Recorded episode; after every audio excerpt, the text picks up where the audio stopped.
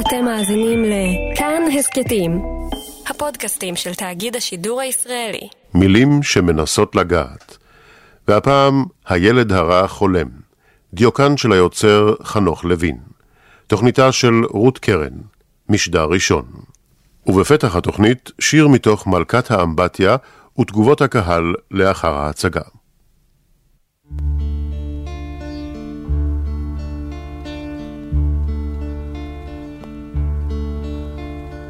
אבי היקר שתעמוד על קברי. זקן ועייף ומאוד ערירי. ותראה איך טומנים את גופי בעפר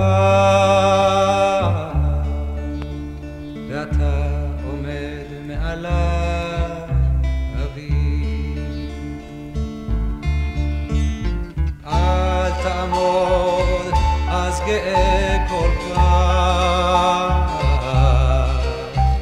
ואל תזכור את ראשך אבי. נשארנו עכשיו בשר מול בשר וזהו הזמן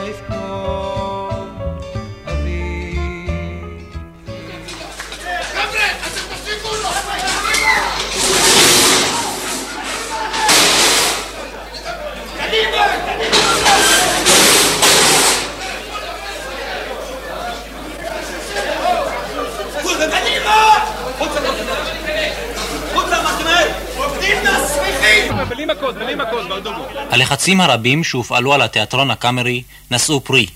הצגת מלכת האמבטיה הגיעה לסוף דרכה. את המחזאי חנוך לוין פגשנו בפתחו של התיאטרון הקאמרי כשהוא עורך שביתת שבט בחברת אוהדים ותומכים.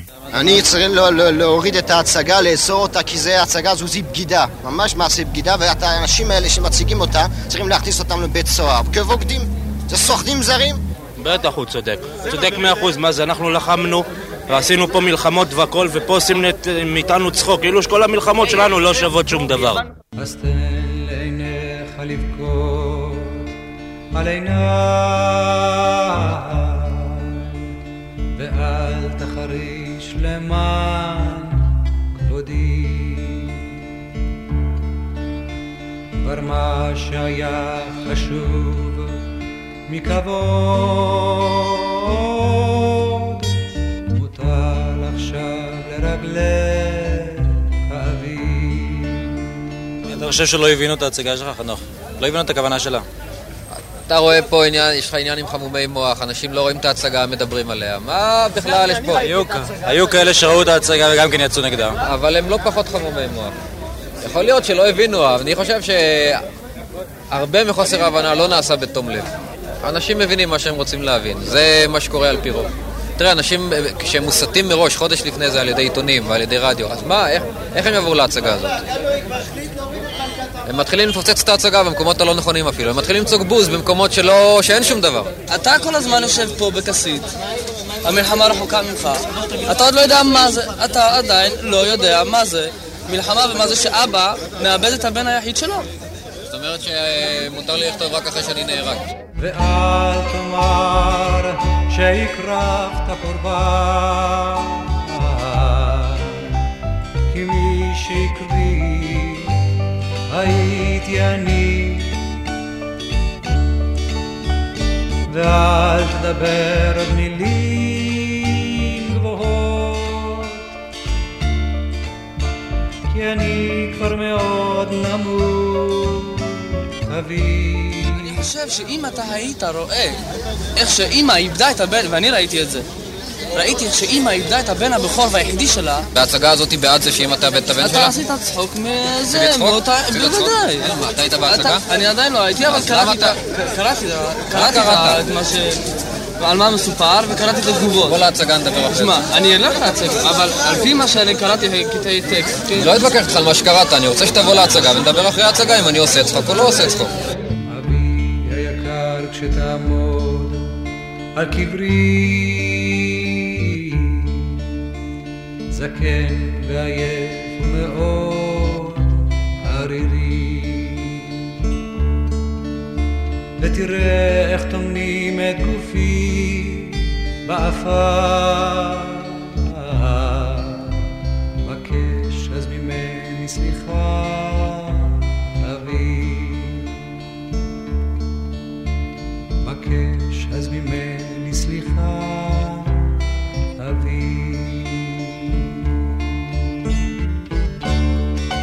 הקאמרי מחליט שלא להמשיך בהצגת מלכת האמבטיה, תקף היום יגאל אלון, סגן ראש הממשלה ושר החינוך, מגמה של אי סובלנות הניכרת באחרונה בקרב הציבור הישראלי. הנה תיאטרון הקאמרי החליט בדרך המקובלת עליו לבחור להציג מחזה אשר שמו, כפי שידוע לרבים, מלכת האמבטיה. אני חושב שהוא מחזה וולגרי, ועל מחזה וולגרי החלו אנשים מגיבים באופן ברוטלי, גס.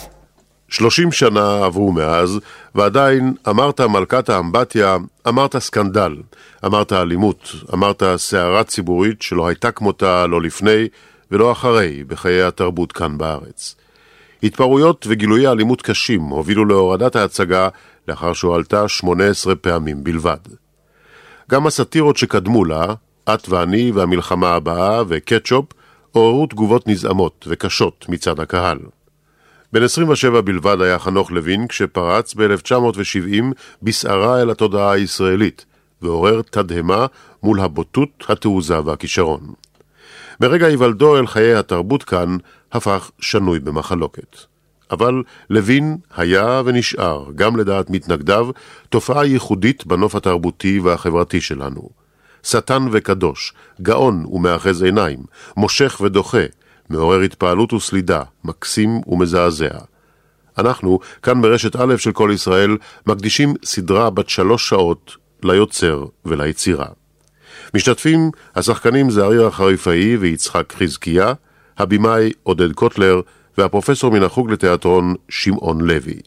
מראיינת ועורכת רות קרן. שלום לכם. רגע לפני שנצלול אל הים הענק והעמוק הזה ששמו חנוך לוין, נחזור אולי שוב צעד לאחור, פלשבק אל תחילת הדרך. קודם כל אני צריך להסביר שבתקופה הזאת אה, היינו, כול, היינו שבעה אנשים שאף אחד, אה, אחד לא הלך לבד ברחוב בתקופה הזאת. כל השבעה כל הזמן הלכו יחד, מהפחד ההיסטרי.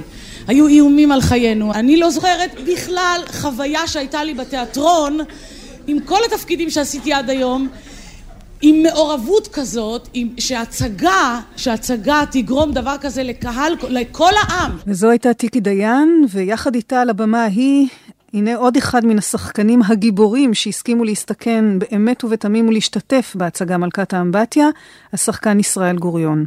תראי, כשקראנו את החומר, והיו שם כמה, ראינו בטקסט עצמו מיד כבר כמה בעיות.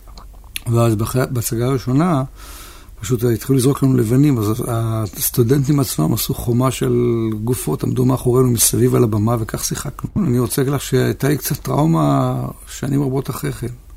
כל פעם שהייתה איזו צעקה או שאגה בקהל, היה לי, זה שהיה רפלקס מותנה, זה כמו במלחמה, כי... Uh, אני זוכר, אה, באבי היקר, למשל, כל פעם לפני שהייתי עומד לשיר את השיר הזה, היו לי חרדות, חרדות, כמו לפני קרב. ואז זה מתחיל לשיר את השיר, כי השיר הוא ממש חריף מאוד, ממש חריף. וכשרגע שהתחילו להגיב, אז uh, כאילו התקוממתי נגד. זאת אומרת, ואז נעלמה החרדה. פשוט הייתי, איך אומרים, נחוש לקרב, מה שנקרא. נשאיר את זה עד הסוף, ואז היינו הולכים ככה נגד. זאת אומרת, הגישה שלו הייתה כל כך קיצונית וכל כך מבריקה, החומר הזה, זה פשוט היה מפתיע. זאת אומרת, אה, בקריאה אנחנו שואלים, גלגלנו מצחוק פשוט, והשירים, גם השירים מדברים על דברים מאוד ש, שאף פעם אף אחד לא העז לגעת בהם. אז היה כתוב שם, זה, זה, זה מבריק, זאת אומרת, גם נבואי, כל מלכת האמבטיה, כל, ה... כל העניין הזה, ההתרפסות לגולד... סביב גולדה, המטבח של גולדה. למשל, היו כמה דברים שקשה לנו היה להכיר, כמו עם האלמנות. זה היה מוקדם מדי, לא לה... לא יכולים לבוא משהו ולדבר על, ה, על, על האלמנות. אחר כך, באותה תקופה היו דברים שלא יכולו לעמוד, אז הורדנו אותם, ירדו. אלמנות, הורים שכולים, כן, מורל. דברים כאלה, אמרנו, לא יכולים לגעת בזה כרגע. זה לא, וזה גם הייתה אופוריה כזו, חיל האוויר למשל. חיל האוויר, איך אפשר לגעת בחיל האוויר שניצח את המלחמה וכולי.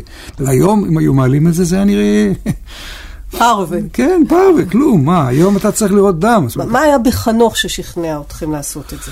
הרי שחקני הקאמרי לא הסכימו להשתתף בזה. תראי, חנוך בעצם, בעצם אה, שתיקתו, הוא לא דיבר הרבה, מעט מאוד, הוא מאוד היה קצר בדיבורים.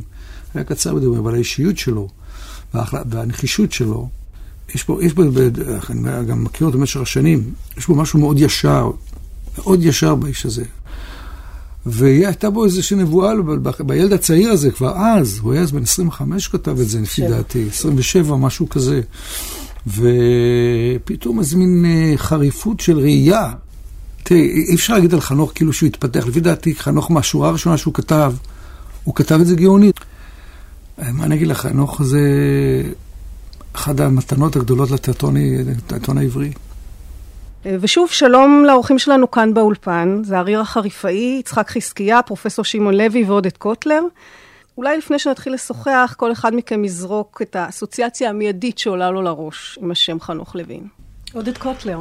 רק זיכרון קצר שהיה לי בתקופה בשנות ה-70 uh, המוקדמות, כשעבדנו עבודת הכנה על חפץ.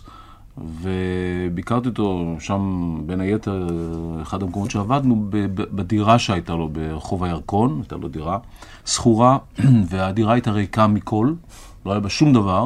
מלבד כורסה שהמעיים שלה נשפכו החוצה, זאת אומרת כל הריפוד והקש והכל, הוא ככה ישב עליה בשמחה, ואני ישבתי על איזה כיסא מצוי. הדבר השני שהיה שם באותו, באותו, באותה דירה, הוא מצא אותו, זה זוג נעליים ישן מחודד שפיץ כזה, והוא לבש אותם, כי זה היה הנעליים שהיו, והוא הציע לי חלבה ודג מלוח. אור ירח רך על הבתים עולה אכלנו דג מלוח ושתינו תה. כאן רבותיי, אורחת הידידות, בצרית וטהורה, כמו כוכבים מעם. קשה קצת לתאר את פני האנושות. בלי יעקבי ובלי ליידנטל, בלי יעקבי ובלי ליידנטל. אני נזכרת פתאום באיזה אפיזודה שהייתה לנו ב... אה, בירושלים, אחרי הצגת יעקבי וליידנטל סטודנטים, והם רצו לדבר ולשאול. חנוך ישב באמצע, אני ישבתי מימינו, קורמן ישב משמאלו, ואלברט אחר כך, וכשהם שאלו שאלות, אה, הוא לא ענה. כי אני אמרתי להם, תראו, הוא לא, הוא לא יגיד שום דבר. הוא לא יגיד שום דבר. אז אם אתם רוצים, תשאלו, הוא יגיד על החלק של ה... החצי הראשון של, של השאלה זה לא, ועל החצי השני של השאלה זה כן. אז אה, בזה אני נזכרת, בשתיקה שלו. חיסקי. דף האחוריים, באוניברסיטה, שם הכרתי אותו. שימו לוי. אמרתי ים עמוק ורחב, אני מזהה אותו בעיקר עם העבודות בימוי האחרונות שלו, עם... Uh, השכבה, אם הולכים בחושך, הזונה מהאי, אני חושב שזה פשוט יצירות מופת של בימוי, ואולי צריך להרחיב על זה קצת יותר מאוחר. אנחנו אומרים על חנוך לוין שהוא מחזאי חשוב, אולי חשוב ביותר שקם כאן בארץ, יש כאלה שחולקים על ההגדרה הזאת, אבל כך או כך אה, חנוך לוין הפך למיתוס. הוא המחזאי הפורה ביותר אה, מבחינת כמות היצירה שכתב, ועם זאת השנוי ביותר במחלוקת. אפשר לעסוק בהיקף האדיר של היצירה שלו ולחתוך אותה לסגנונות, לשירה, למחזות, לסיפורים, למערכונים, לסאטירות ולפזמונים, כמובן לבימוי לתיאטרון. אפשר לחתוך חתכי אורך לפי תקופות, הסאטירות, המחזות הלוקאליים, המחזות המטאפיזיים. אנחנו ננסה בזמן המוגבל שלנו להאיר מקומות חשוכים יותר או פחות, לאורך התקופות ולרוחב הסגנונות. נארח יוצרים שונים שעבדו עם חנוך במשך השנים, אבל בעיקר ננסה להבין מה הייחודיות של היצירה שלו ומהו סוד ההשפעה העצום שלה על קהל. אז אם התחלנו בסקנדלים, הם ליוו את לוין גם בשנים שלאחר מכן, בזונה הגדולה, מבבל אנשים יצאו באמצע ההצגה, הפטריוט נאסרה על ידי הצנזורה. מה בעצם יש ביצירה שלו שגורם כמעט תמיד לתגובות קיצוניות של אה, קהל, סקנדלים? יש להבדיל בין היצירות הסאטיריות, ששם הוא תוקף מציאויות ונתחי חיים מוכרים, הן מהתחום הפוליטי והחברתי. עודד קוטלר. ואז אנשים שמוצאים את עצמם בעצם מותקפים, מגיבים בכוח, אה, כולל אפילו הנציגות הממשלתית, כמו הצנזורה באמת בתקופת הפטריוט, ששלחה נציגים שלה, והם אה, ביקשו, ביקשו להטיל את, ה, את, ה, את הגרזן שלהם אז, עוד כשהצנזורה הייתה פעילה. אז זה מהצד האחד. מהצד האחר, צריך לזכור שחנוך משתמש למשל בכל העולם של הפיפי קקי בצורה אקטיבית מאוד במחזות שלו, והוא רואה בזה איזה, איזה מין, זה קצת כמו ילד שהוא גם ילד וגם שותה הכפר, שכל הזמן חורץ לשון לגבי המציאות המכובדת והלכאורה המהוגנת שישנה בסביבה שלו, והוא אומר להם, ככה אתם נראים. זה חלק אולי מהפרשנות. גם זה... אה, את המהוגנים או המהוגנים לכאורה, זה ככה מקפיץ. הייתי אומר. וצריך לזכור שגם המחזות שלו עמוסים באכזריות, שאצל שייקספיר למשל, היא, היא, היא כולה אותה איזה מעטפת פואטית אה, אה, מאוד מגוננת על, על, על הקטעים האלה. יש, יש לשייקספיר קטעים קשים מאוד. אצל, אצל חנוך הדברים יותר חשופים, אם כי לאחרונה, הייתי אומר, דווקא בנטייה ההולכת וגדלה שלו לפואמות דרמטיות, גם שם מתחיל העסק הדמים הזה להיות עטוף באלמנטים פואטיים שיותר קל לספוג אותם, והוא פחות מותקף באמת, ופחות יוצאים בסקנדלים החוצה וצועקים אה, אה, אה, גוואלד. פרופסור שמעון לוי. העניין הוא שכל הדברים האלה שקשורים במין, באוכל ובהפרשות, זה, זה, זה הנקבים בגוף. ותמיד צריך להסתכל איך כל חברה התייחסה דווקא לדברים האלה, כי חנוך סאטיריקן, ובארץ כמעט לא הייתה סאטירה, הייתה בורלסקה והייתה קומדיה, וכל הזמן זה היה נורא חיובי, חיובי עד גועל נפש. אחד הראשונים שפתח את העניין הזה ואמר די מספיק, אם סאטירה זה עד הסוף. סאטירה זה לא מסוג הדברים שאנשים אמורים ליהנות ממנה, ברגע שנהנים ממנה זה לא סאטירה, זה צריך לכאוב. וזה לפעמים כואב. עכשיו, למה הפתחים בגוף? כי זה האזורים שבהם אדם בא במגע עם העולם. ועל הפתחים האלה, על הסיפים האלה, בין הפנים לבין החוץ, בדיוק שם צריך לשים את, ה, את, את אה, שומרי הסף. ושומרי הסף זה בדיוק להגיד זין וכוס, וזה בדיוק להגיד חרא ופיפי, ולעשות השוואות לא נוחות, וזה בדיוק האזור. למה? כי שם אנשים פגיעים. אלה האזורים, אלה הרקמות ה... הרכות והריריות, שם זה עובד. אם זה היה נוחת על הכתף, היינו נוסעים בזה, זה אנחנו מכירים. אבל באזורים האלה זה לא נוח. ושם אה, מאוד נוח, ואני חושב שגם מאוד נכון, לכל סאטיריקן, חנוך בעיקר, לתקוף כל מיני דברי הבל ורשעויות בחברה הישראלית. עכשיו, הסאטירות, עד כמה באמת הייתה להם השפעה על היצירה הסאטירית בכלל, אה, או על מתן ביטוי דעות מחוץ לקונסנזוס? אפשר לראות את הסאטירות שלו כאבות אה, ניקוי ראש וחרצופים למשל? אין ספק, מה זאת אומרת? הוא, הוא פתח את זה, זה בדיוק דרך הנקבים האלה, כן. הוא פתח את זה. הסאטירה שקדמה לו, אגב, צריך לזכור את, ה, את המעבר הדרמטי הזה, הסאטירה שקדמה לו הייתה סאטירה קונסנזואלית, זה הסאטירה של המטאטה, שאז כל היישוב העברי בעצם היה מאחוריה, כי היא בעצם באה לידי ביטוי במתקפה שהיה, שהייתה, שהייתה אצל היישוב היהודי-עברי נגד הבריטים. הדבר היחידי שעמד בין זה לבין זה היה קישון בתקופה מסוימת, אבל הוא עסק יותר, הייתי אומר, בפולקלור האנושי, הוא היה, הוא היה הסאטיריקן של האיש שהולך למכולת. במידה מסוימת של הבירוקרטיה במשהו, אבל לא היה מהסוג הזה ש... הייתי אומר, דקר, ואגב, קישון הוא מה, מהראשונים שיאמר את זה גם לגבי חנוך לוין, והודה בזה, שדקר אותנו עצמנו, שהיינו רגע לפני זה מאוחדים בצורך להקים מדינה שתהיה בוטחת וטובה לכולנו. ופתאום הוא אמר, רגע אחד, לא בטוח. וזה כבר שיר שחמט מתוך את ואני והמלחמה הבאה. אנחנו ברשת א' של כל ישראל, בתוכנית מיוחדת על חנוך לוין. לאן הלך ילדי, ילדי הטוב לאן? חייל שחור מכה חייל לבן. לא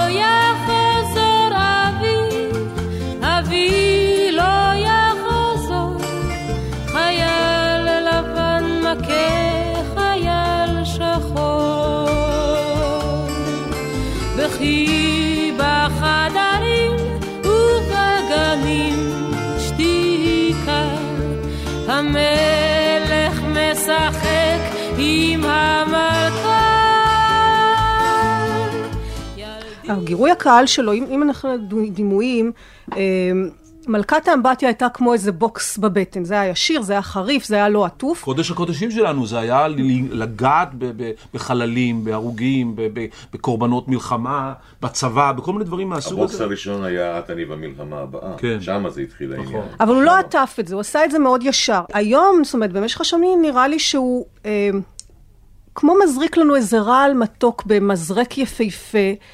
ורק כאשר הרעל ממש זורם לנו בעורקים, אנחנו מרגישים את הפגיעה שלנו, אבל אז אנחנו מרגישים אותה, ועוד איך. אתם מסכימים לה? כן, כן, בהחלט. כי אני אגיד לך משהו נוסף, ואני אני אומר, זה נורא נכון מה שאת אומרת, ואני חושב שהוא התחיל לטפל גם באלמנט הדקדנטי. זאת אומרת, ברגע שמתחיל דקדנס, זאת אומרת, זו שכבה שיש בה יופי. בדקדנס הייתה אומנות, או ישנה אומנות יפהפייה, זאת אומרת, הוא אומר, הוא אומר, זה כבר לא תופעה ראשונית, פורצת וזקוקה שיעקרו אותה כמו עשבים שוטים, אלא אומר, זה כבר גידול יותר מסובך, יותר מורכב, רקוב יותר, עמוק יותר, ואז יש בו גם איזה יופי בריקבון, ואותו הוא מתקיף בצורה, בצורה שאת תיארת. ילדי שבחיקי, עכשיו הוא בענן, חייל שחור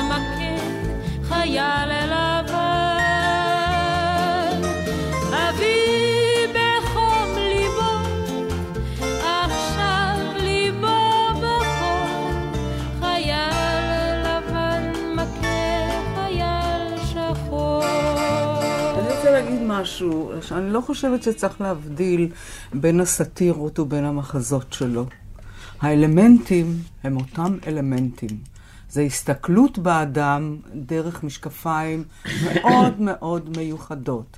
אנחנו רואים את האדם, מצבו של האדם. בזה הוא מטפל, בזה אני חושבת שהנגיעה הכי רגשית שלו. אני גם חושבת שיותר מהכל, אם אנחנו מסתכלים אחורה, אז uh, הכתיבה שלו היא כתיבה של משורר, קודם כל. לאן הלך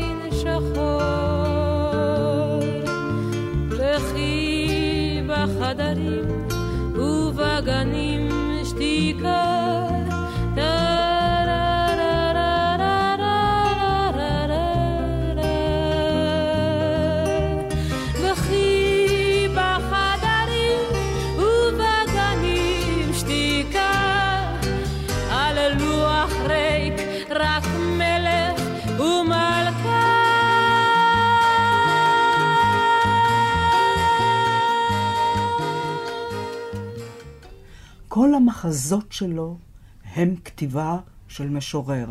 אתה תיקח את הדפים ותהפוך אותם דבר אחרי דבר, למרות שהם כתובים בשורות מלאות ולמרות שזה, ברגע מסוים, אני חושבת עם הוצאה להורג, הוא התחיל לכתוב את זה בשורות uh, של uh, פרוזה לבנה כזאת.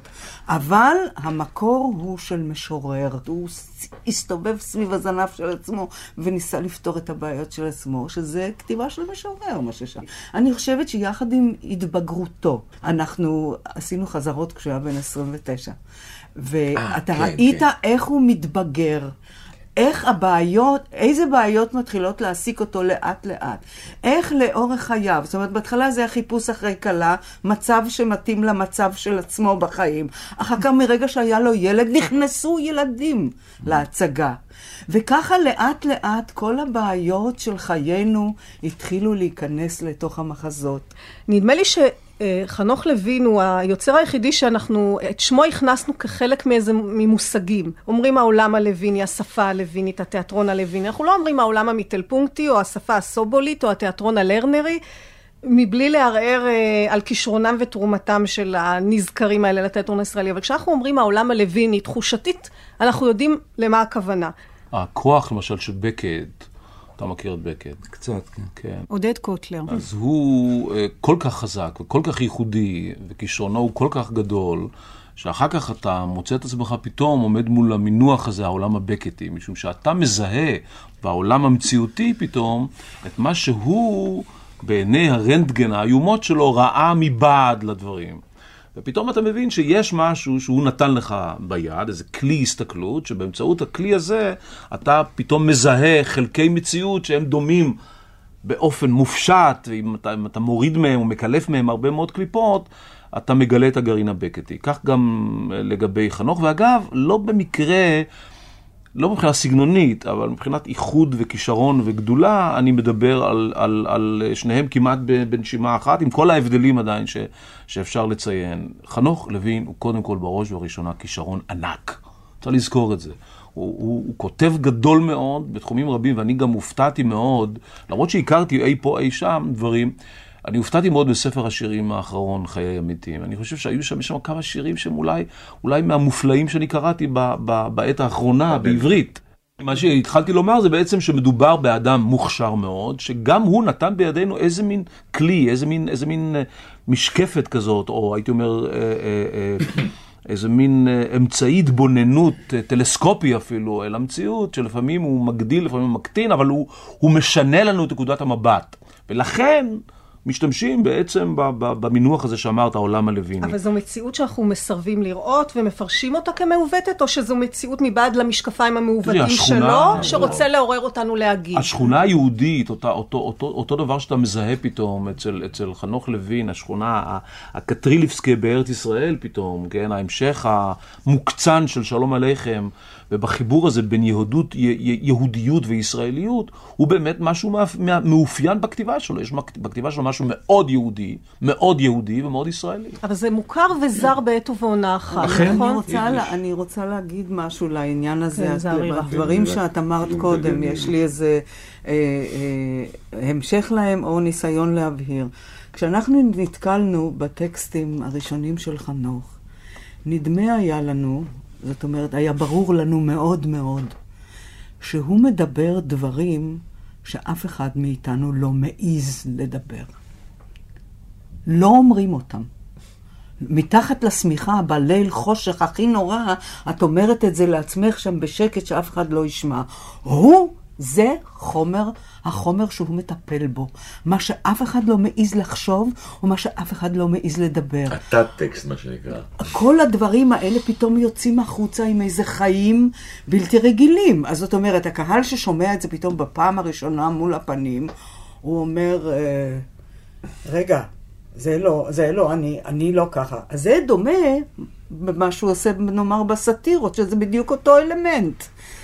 ואילו אחר כך, אתה רואה איך לאט לאט הקהל מתרגל לזה, והיום אנחנו אומרים עשרים שנה אחרי זה, אה, אתה מדבר את הדברים האלה על הבמה, וזה נעשה כבר דבר אה, יומיומי ורגיל. אתה מצפה לזה, ואתה מחכה לזה, ואתה כבר גם לא כל כך אה, אה, מתרגז מזה. אתה יכול להתרגש מזה. זה קיבל, האפלה של האדם, הצד האפל של הריח של הבן אדם, קיבל אצלו לגיטימציה. אנחנו לא מסתירים את זה, אנחנו לא מתביישים בזה, אנחנו הולכים עם זה קדימה. לפי דעתי, יש בזה יכולת לעשות אותנו אנשים יותר ישרים עם עצמנו, יותר אמיצים ויותר טובים. זה בשבילי היה הגילוי הכי גדול. אני חיה לי מיום ליום, מפזרת את ימיי לרוח, אנשים מתחתנים סביבי.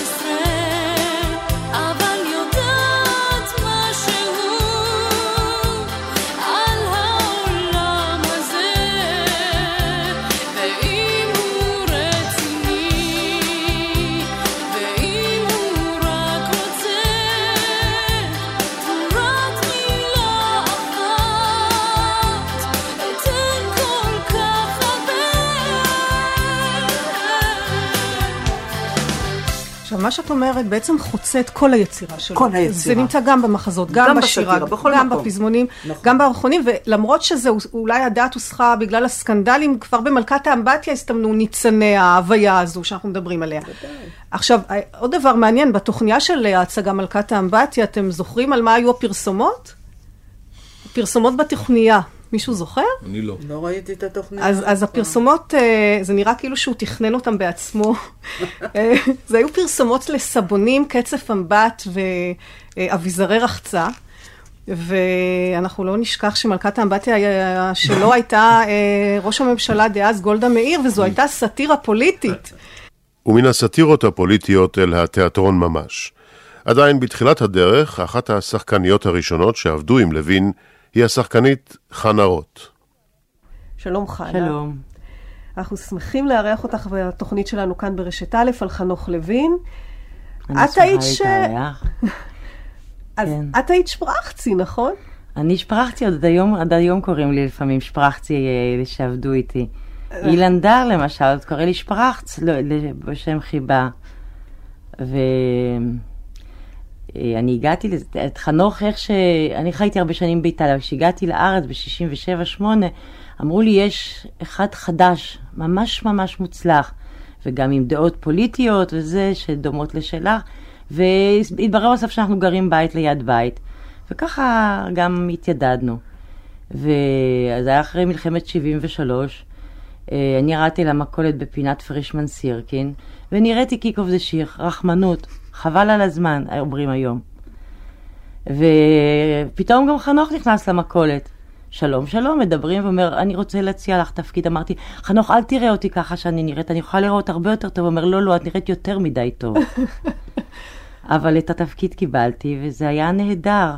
זה היה, לפני, אה, בשנה האחרונה שיחקתי שוב עם אילן דר, שהיה בצ'רחס, אה, חתני, אהובי ובעלי, ינר אהוב וינר בעל, אבל זה מה שיש אצל חנוך.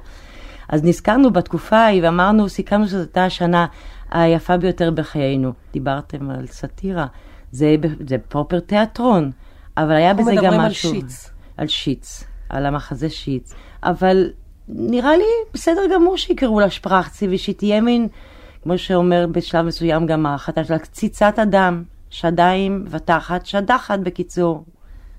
שלא לדבר על, אחר כך הייתי, אה, הייתי פרציפלוחה. אה, גם פרציפלוחה? לא רק שפרחצי? הייתי פרציפלוחה. גם בקאמרי. העבודה עם חנוך הייתה הולכת טבעי. זה התחיל בזה שהוא נתן לך הרגשה שאתה נפלא. הוא נתן לי הרגשה שזה זה בדיוק בול מה שהוא, שהוא רוצה. קודם כל הוא בא, הוא מביא טקסט מושלם. אני עובדת, יצא לי הרבה לעבוד על מחזות מקוריים.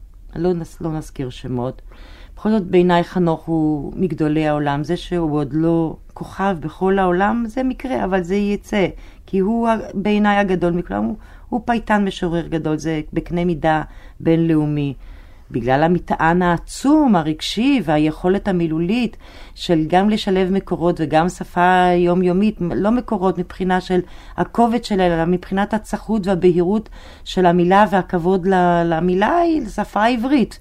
אז קודם כל מגיע חנוך עם טקסט גבוה מאוד, גבוה מאוד, אני אומרת, מהבחינה האיכותית. אה, הוא בהחלט... אה, עם מילים ברורות ובהירות ולא קשה. והוא עמוס רבדים עם השלכות אסוציאטיביות ורגשיות שהוא מביא איתו, כי הבן אדם פשוט אה, מלא כרימון. והוא יודע גם להביע את כל המחשבות התזזיות או הלא תזזיות או המובנות מאליהן שרודפות אחת את השנייה. במילים מדויקות בצורה אלכימאית כמעט, לא על בצורה אלכימאית, כאילו ישב על יד מעבדה, איש מדע. ואחר כך כשהוא בא לבימוי לביים אותך, הוא כל כך יודע מה שהוא רוצה כנראה. זה כל כך ברור לו. יחד עם זה, הוא פתוח לשמוע. וחנוך, הוא אין בו שמץ זיוף. ולאמת יש הרבה כוח. וכשהאמת באה עם כישרון, זעריר החריפאי, יצחק חזקיה, מה אתם הרגשתם באמת אה, כשנפגשתם לראשונה עם העולם הזה, עם הטקסט הזה, עם חנוך? אם לשחק בעולם הלוויני זה אומר עבודה אחרת כשחקן. תראי, המפגש שלי עם חנוך היה באמת אה, בנעורי ורדלה. ו... אבל כמובן שאני הכרתי אותו עוד קודם, יצחק חזקיה. והכרתי קצת את הדברים שלו, את השירים שלו, והיינו חברים, אבל בזמן שהתחלנו לעבוד, פה גיליתי באמת דבר שלא ראיתי קודם כמובן. פתאום ראיתי את, ה, את, ה, את הגדולה שלו ב, בעבודה, איך הוא מסודר בעבודה, איך הוא דואג לכל דבר, איך, איך, הוא, איך הוא פונה לשחקן, איך, איך הוא פונה לעובדים מסביב, אה, מה זה בכלל, זאת אומרת, פתאום הבנתי שזה באמת כך, ככה צריך להתחיל לעבוד בתיאטרון. זאת אומרת, זה הפלן הראשון שממנו. זה היה פשוט נפלא, כל, כל השיח בינינו, כל האסוציאציות שהוא נתן לי, הדימויים שלו, זה פשוט היה נפלא. זה היה נפלא, וזה היה קרוב מאוד, זה היה אינטימי מאוד. ודרך אגב, את חנוך אני, בא- זאת אומרת, הקרבה האמיתית שלי היום עם חנוך היא יותר מהעבודה, שמה הקרבה האמיתית בינינו, שמה, שמה אני מרגיש שחנוך ואני יכולים אה, להיות אחד. אה, אבל ביחסים החבריים שלנו זה לא כזאת קרבה, זה, אה, אה, הוא, הוא לא מרשה שיתקרבו אליו עד כדי כך, אפילו להכי הכי קרובים אליו. הוא מין טיפוס חריג כזה. אבל בזמן העבודה הוא כאילו כמוני וכמוך. הם, הוא מתלבט, הוא הולך, הוא מתחיל ככה ללכת הלוך חזור, הלוך חזור עם הידיים בכיסים. לא, כי צריך פה משהו, ועכשיו, הוא לא יודע איך לומר לשחקן. אמ, הוא יכול לתת לו image למשל, כן? פעם הוא נתן לי איזה מין image כזה, שאני חשבתי, ש... שבוע ימים חשבתי על זה, הוא אומר לי, תראה, זה בן אדם שאו שהוא מתחיל לבכות כל רגע, או שהוא מתחיל לשיר כל רגע. הוא תמיד שמה, ב... בין הלשיר, בין הלבכות. זה אומר משהו כבר, משהו בקול, משהו בהתייחסות, משהו בעיניים. כמובן צריך לתרגל את זה, אבל ה- ה image הראשון שהוא נותן, זה כל כך חזק, כל כך תיאטרלי, כל כך אה, מפרה. ואחר כך כשאתה עושה את זה, ו, והעיניים של חנוך עומדות לך ככה מול, ואתה עושה את זה, לא נעים לך לא לעשות את זה טוב. זה לא נעים לא לעשות את זה בסדר. או קרוב לבסדר, או משהו. אז השחקן, בכל אופן אני, אני תמיד מרגיש כל כך נוח איתו, שזה פשוט תענוג. עכשיו, מה זה נקרא? משחק, זה דורש כאילו משחק אחר? לא. זה בכלל לא דורש משחק אחר, זה בדיוק אותו משחק. רק אצל חנוך לוין, מכיוון שכמו שזריר אמרה, הטקסט הוא כזה ש, שזה על החיים ועל המוות. זה מהשנייה הראשונה. הוא בשיאו, הוא בבעירה שלו. עכשיו, בשביל להגיע לזה כשחקן, אתה חייב נורא נורא להזדהות ולהכניס את הדברים פנימה. זה חייב להיות. כי בחזרות של חנוך אתה רואה את חנוך. אתה רואה אותו. זה הוא. זה, ה, זה אותו אחד, זה אותו חתן אה, אהוב בנעורי ורדלה שדוחים אותו כל הזמן, וזה אותו עגלון שסוחב את, את, את... אתה רואה לו בעיניים, אתה רואה את הבן אדם. אתה רואה את כולם בו. ותמיד כשאני חושב, מאיפה אני אקח את התפקיד, איך אני אקח את זה, אני תכף חושב על חנוך, אני מאמץ לי כמה דברים של חנוך, וזה מסתדר. שמעון לוי. זה, זה נורא מעניין מה שחיסקי מספר, אה, כי להרבה דמויות של חנוך אין עומק. זאת אומרת, אלה דמויות שטוחות, דמויות קרטון. לדבר על סאבטקסט אצל חנוך זה, זה כמעט, אה, זה, זה כמעט הסאבטקסט אבסורד. למעלה. הס... כולו למעלה, הוא כולו בטקסט. על פני... אז מה שיש להגיד, זה מה שיש להגיד, וזה נאמר נפלא. בכל זאת, הרי לא שחקנים הם לא... עומק. בדיוק. לא, לא שהם לא בלי עומק, אלא שכאן נראה לי את אחד, אחד הדברים המעניינים ביותר בדרמה העברית, ואני חושב שחנוך הוא באמת אחד יחיד ומיוחד בדבר הזה. שהשחקן צריך להביא את כל אישיותו לדמות השטוחה הזאת, והשחקן, האישיות של השחקן, צריכה להתייצב מאחורי השטיחות של הדמות. אני הייתי מגדירה את זה, הוא נותן לשחקן קונסטרוקציה. והשחקן צריך להביא את הבשר ואת כל כל. הזה למלא. הוא נותן לו עמוד שדרה, והוא צריך להביא את שאר הדברים אל, ה... אל, ה... אל, ה... לא, אל הדמות יחד, הזאת. יחד עם זה יש בכל זאת מאפיינים, זה לא מסוג המאפיינים נניח של איפסן, כן, או של... אה, אה, המאפיינים צומחים בדרך. זה, יש, יש, הזרעים ישנם, וזו דמות עגולה, גם כשאני קורא, גם כשאני קורא, אני אומר, הלוואי ואני אצליח לשחק את כל מה שיש בעסק הזה. הלוואי ואני אצליח לעשות את זה. יש, הוא, הוא, הכל, הכל כתוב שם, אבל הוא כאילו לא יודע מי הבן אדם, הוא גם נו- אומר לך את זה, הוא גם נותן לך, אתה מביא את הדמות, אתה זה, הוא אפילו מסוגל, לפעמים, היו כמה מחזות שהוא שינה דברים, כי השחקן הביא לו, הביא לו מין מהלכים כאלה שהוא לא חשב עליהם. הוא לא בא עם פרקונספציות, זה נכון שהוא יודע מה הוא רוצה, אבל הוא, הוא לוקח את ממה שהוא רואה. אחר כך הוא גם, הוא גם לפעמים כשיש, כשהוא עושה טעויות, כשהוא עושה שגיאות, והוא עושה הרבה, הוא, הוא מונה את השגיאות. חבל שבפופר הלכתי יותר מדי על העליין הקומיקסטי, הוא אומר. חבל, צריך לעשות את זה אחרת. חבל ששם נעורי ורדלה לקחתי חלל כל כך גדול, היה צריך לעשות את זה יותר קטן. זאת אומרת, הוא יודע, או למשל, אה, עוד משהו שעשינו וזה לא הצליח, אה, זה מחזה נפלא, אה, יקיש ופופצ'ה. קומדיה מטריפה, אז הוא עשה אותה קומדיה גמומית כזאת שנמשכת כמו מסטיק, עד שלא התחננו לפניו, אמרנו לו, חנוך בוא נעשה את זה יותר מהר. אז זה לא עזר, הוא רצה לראות את זה הגמומי, כבד, וזה, וזה בסוף יצא כך, כבד והגמומי, ולא מצחיק. הדברים, עכשיו, הוא, הוא יודע, הוא בוחר. הוא בוחר, היינו יכולים, לעשות, היינו יכולים לעשות את זה באותה מידה מצחיק מאוד, תאמיני לי. אז הוא בחר, הוא אמר, לא, אני, זה, זה, זה, זה דברים שהוא התפוצץ מצחוק. והיינו בטוחים, הוא משאיר את זה, מה, זה הוא לא ישיר? לא, הוא פתאום לוקח את זה, אומר, ההצגה לא סובלת את הקטע הזה. ההצגה לא סובלת את הקטע הזה, וככה הוא מנפה ומנפה ומנפה ומנפה, ומשאיר משהו שזה הוא אוהב, זה מה שהוא רוצה. עכשיו, ופה הסכנה, ופה מתחילה הבעיה, ואני אומר לך את זה מניסיון של די הרבה הצגות איתו. ברגע שהוא סוגר את הדבר, אז יש הרגשה גם, ל... גם לשחקנים, גם לו עצמו, גם לכולם, שזה, זהו זה. כי כבר מצאנו, כי כבר עשינו. לא, בתוך זה צריך להמשיך לפרפר בדיוק כמו בחזרות. וזה הקושי, וזה מה שחנוך, זה מה שחנוך דורש. כלומר, זה מה שהדרישות של הטקסט שלו דורשות. אתה לא יכול לבוא, להיכנס לבמה אצל חנוך לוין, לא בהשכבה, לא בסוחרי גומי, לא בכלום. אתה לא יכול לבוא קר, אתה לא יכול. זה לא יעבוד. טוב, אז מכיוון שהתחלנו לגעת בקשרים בין הטקסטים הלווינים לתרגום התיאטרלי שלהם, אה, אולי זה המקום להזכיר שחנוך אה, לוין התגלגל לבימוי אה, די במקרה, נכון זערירה? אה, כן, אני, ידי הייתה במעל הזה. ספרי.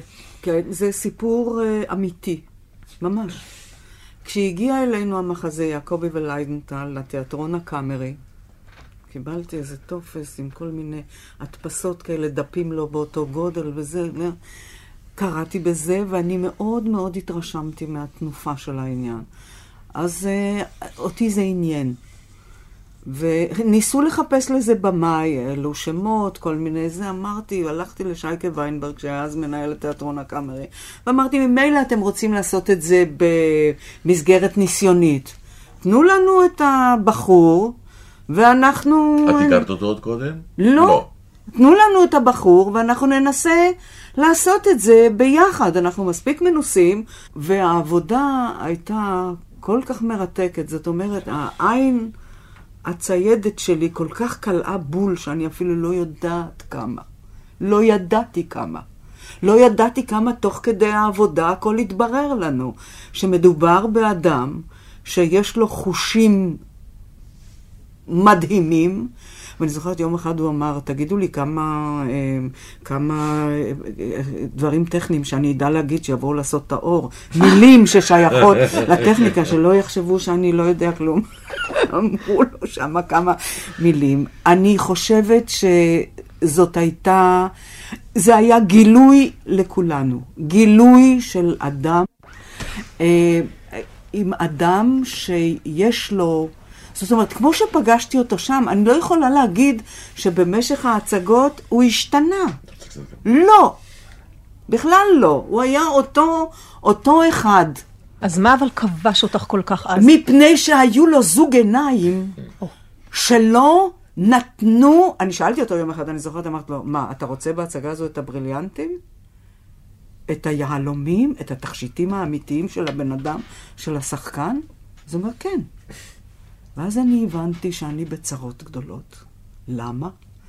כי אני לא חשבתי בהתחלה על יעקבי וליידנטל שהוא יגרום לי לזעזוע נפשי כל כך עמוק בתור שחקנית.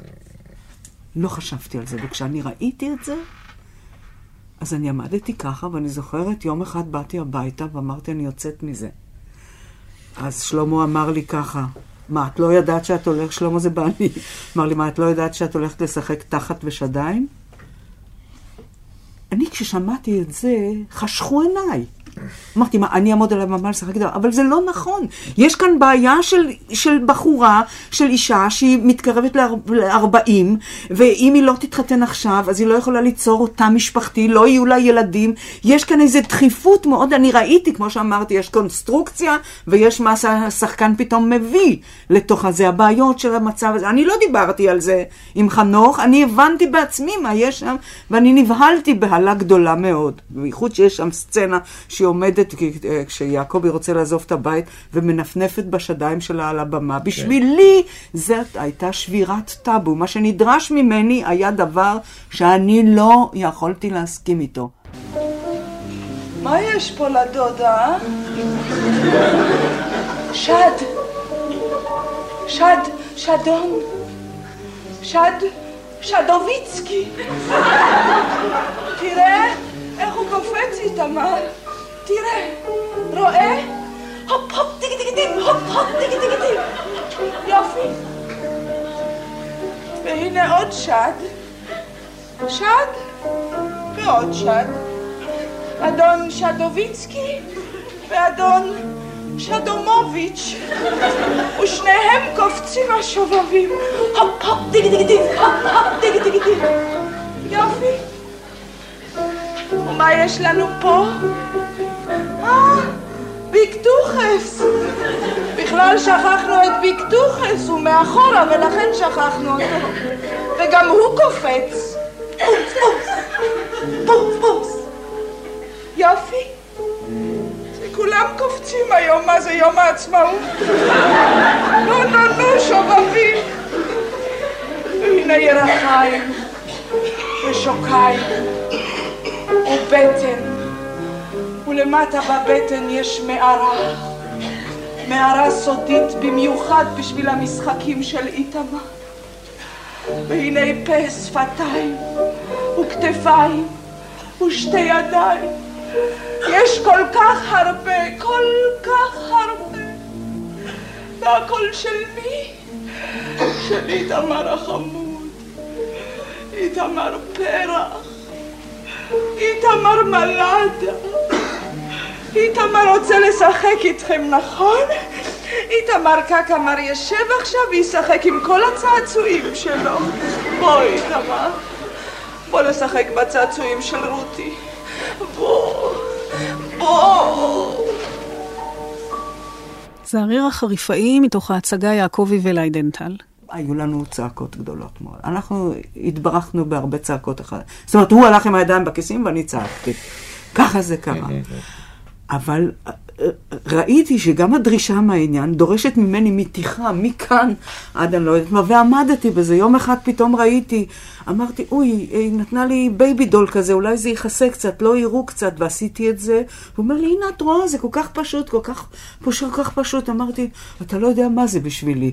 מה שאני, מה שאתה הצבת בפניי, זה אחרונת הזונות מאני לא יודעת מאיפה, פיליני ברומא, זה מה שהן עושות, אני לא יכולה לעמוד בזה. עמדתי בזה.